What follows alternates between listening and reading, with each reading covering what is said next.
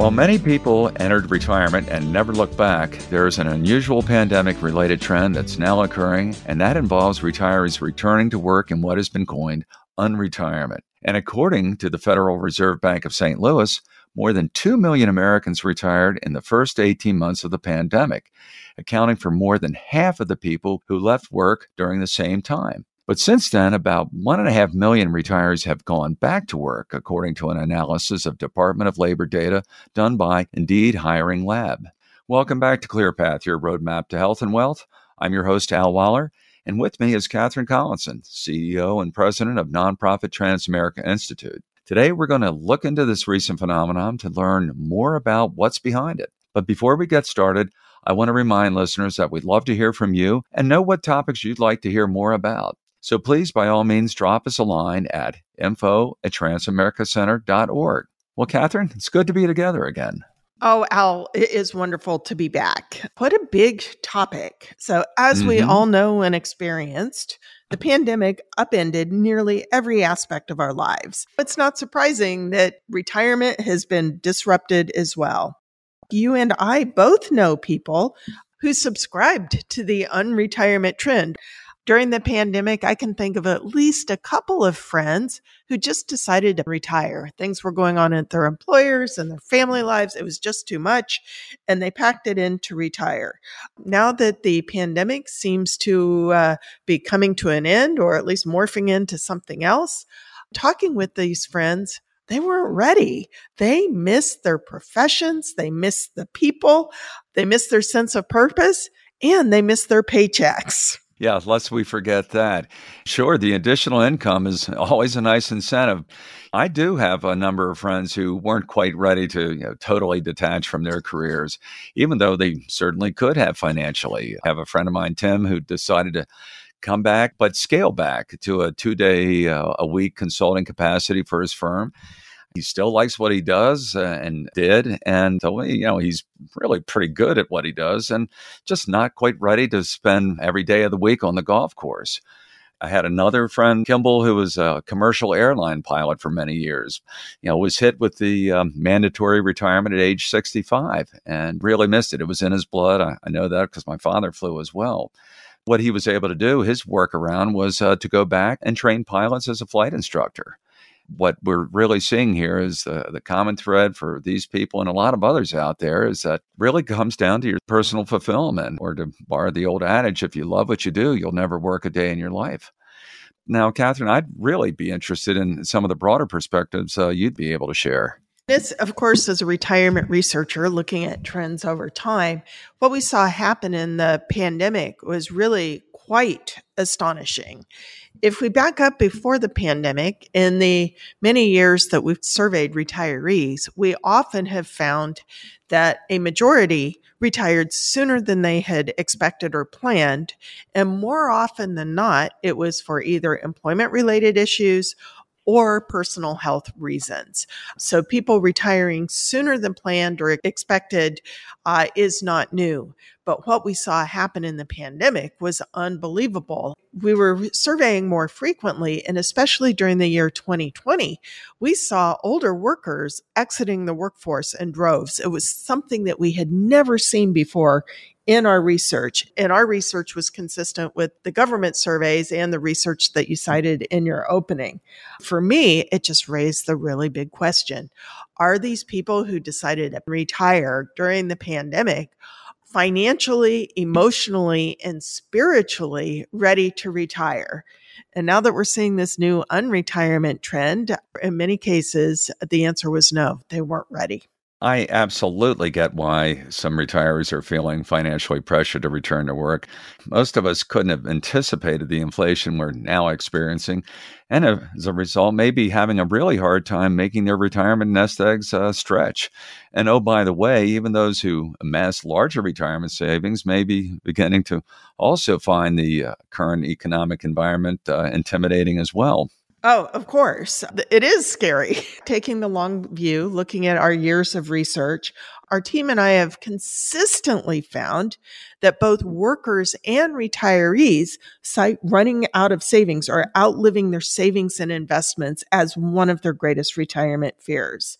Since the onset of the pandemic, the financial markets, including 401k accounts, have been on quite a volatile roller coaster ride, which very well could be even further fueling these types of fears. And then if we pull back, the reality is our research finds that many people are not adequately saving for retirement and they will need to continue working at least longer to an older age to help bridge that savings gap.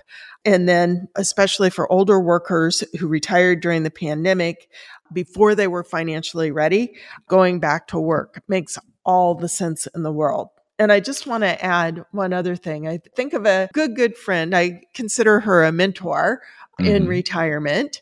She retired in the summer of 2008. You can okay. imagine what happened yeah. in the fall of 2008 and 2009, yeah, when there there was steep declines in the financial markets.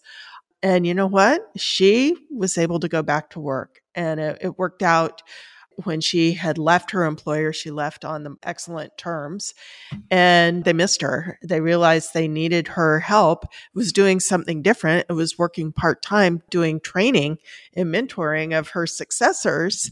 Uh, but they were able to bring her back, and that really helped ease the blow. Research also finds that many workers and retirees uh, cite healthy aging related reasons for wanting to come and work longer or in retirement. Perhaps you could provide us with some insight as to what those reasons are. This is a really exciting trend that we've seen in our research even before the pandemic. In fact, it might be one of my favorite trends as a researcher because it opens up that the whole idea of living longer and better and even working longer helps financially, but people are recognizing that it can enhance the quality of their lives. Sure. Over the years, we find that around half of workers expect to retire after age 65 or do not plan to retire. And even more plan to continue working at least part time in retirement. And we ask them the reasons for doing so. What we call healthy aging related reasons include things like enjoying what they do, wanting to be active, keeping our brain alert, having a sense of purpose, social connections, and personal development. So it stands to reason for me, people who retired abruptly during the pandemic, because it was a pandemic, things were happening, hmm. may very well be coming back because they miss all of those things too. Enjoying the work they do, the people they work with, having that sense of purpose, and staying active and keeping our brains alert. I think that all really resonates. I think a lot of people, quite frankly, when you stop something like that, you may not find yourself prepared for that. And the word boring uh, seems to be bannered around a lot. What am I going to do now? You do need that type of stimulation, having that sense of purpose uh, or calling, if you will. I've heard uh, that working brings routines that can be important for older people uh, to maintain their physical and mental health. Maybe you could uh, sort of touch on that, if you would. Academic studies out there are finding that working into older age up to a certain point can positively influence one's health, which is really quite extraordinary. When I think mm-hmm. about my grandfather, who retired many, many decades ago, he retired early due to health issues he had a company doctor. He went into the physical and he said, Doc, will you guarantee me 10 more years? And the company doctor looked at him and said, I can't guarantee you five. You know, your blood pressure's through the roof, your cholesterol's through the roof, you're a time mm-hmm. bomb. Something extraordinary happened. My grandfather went to Weight Watchers on his way home, sat down at the kitchen table with my grandmother, and they ran all the numbers every which way they could to figure out uh-huh. how he could retire. That's what he did. And he took a year off he lost the weight, he got in yeah. shape, he got healthy. And then he went back to work doing volunteer work for another close to 20 plus years. And awesome. that was the work he loved. That was the work he considered his legacy. And by mm-hmm. the way, he outlived that company doctor by a good 10 years.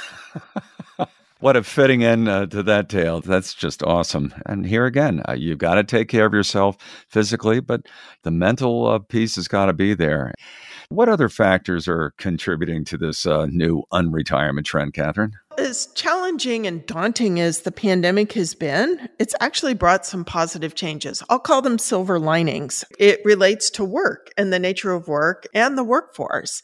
By the way, these positive changes affect workers of all ages and can be especially beneficial to older workers who uh, are looking for work or looking to return to work. What are these changes? Flexible work schedules, including remote work, mm-hmm. the flexibility to be able to adjust your schedule. These have been readily embraced by employers during the pandemic. Another thing is, uh, we'll see if this continues. There's been a lot of reduction of business travel, which is hard on everyone. And also, what's particularly helpful is we're in mm-hmm. the tightest labor market since I can remember in my lifetime. And employers are discovering the value of older workers as a real opportunity to enhance their overall workforce management. So, really, if you're thinking about unretiring, the time has never been better to do so.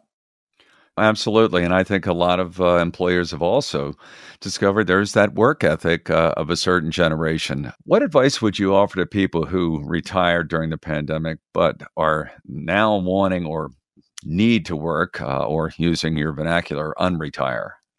The first opportunity is to just step back and think about what's really important to you.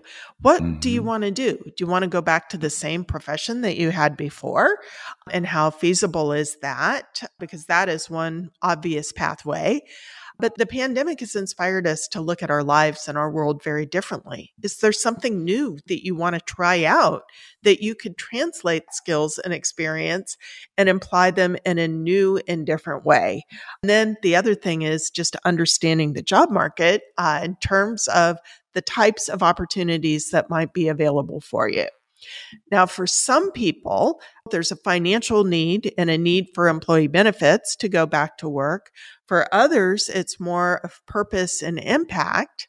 Also, put volunteer work on your radar screen or working for a nonprofit nonprofits often pay less than for profit organizations, but that could be a whole new pathway for you as well. So it's an opportunity to think big, use your imagination, and explore new possibilities. A couple of other things we talk about often on the show the importance of doing your homework.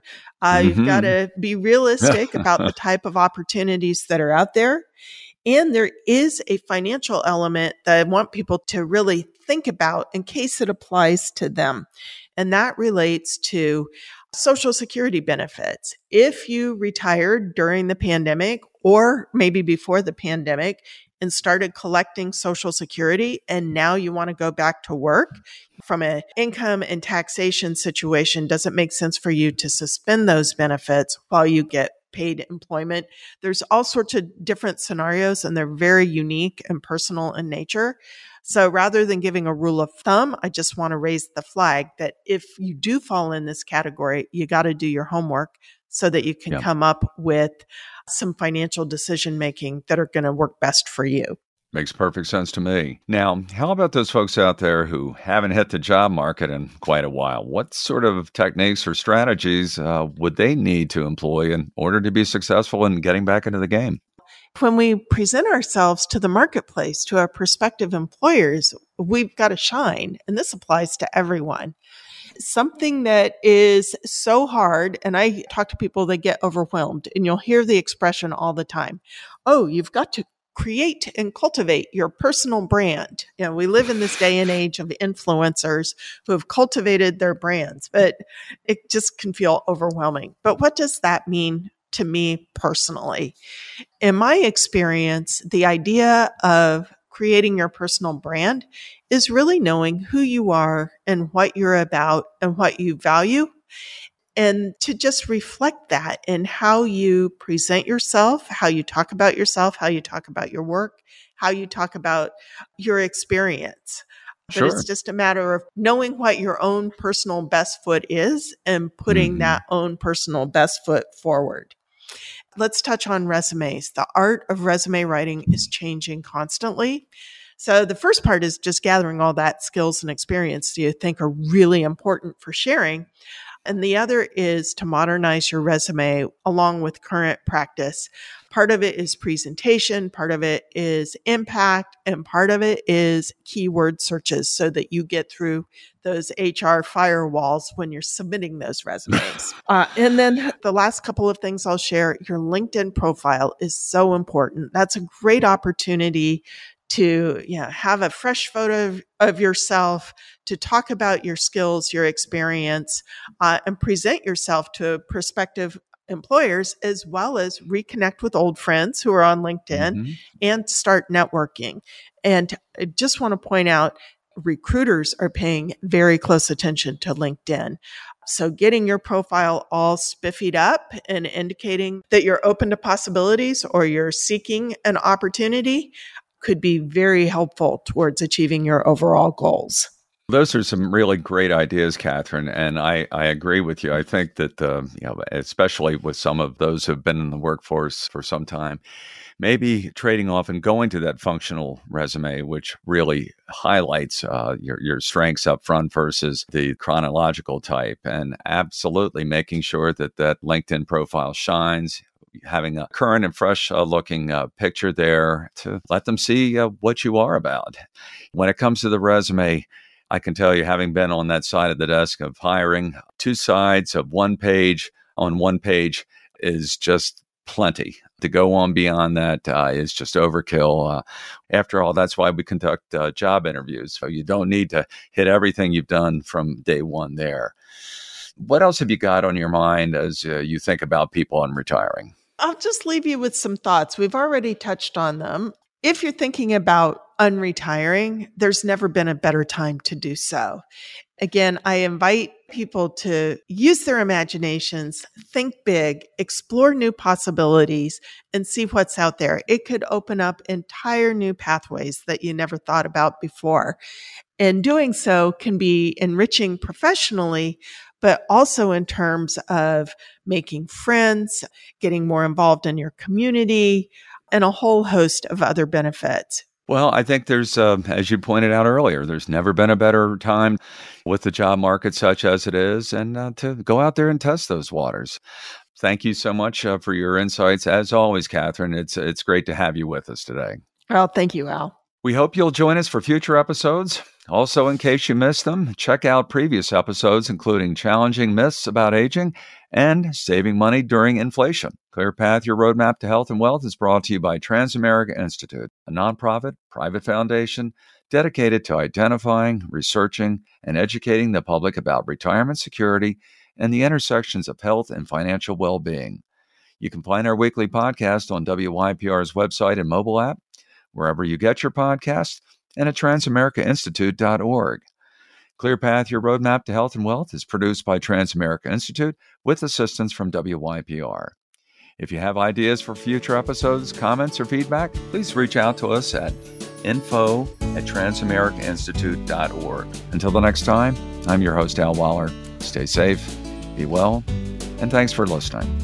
The information provided here is for educational purposes only and should not be construed as insurance, securities, ERISA, tax, investment, legal, medical, or financial advice or guidance.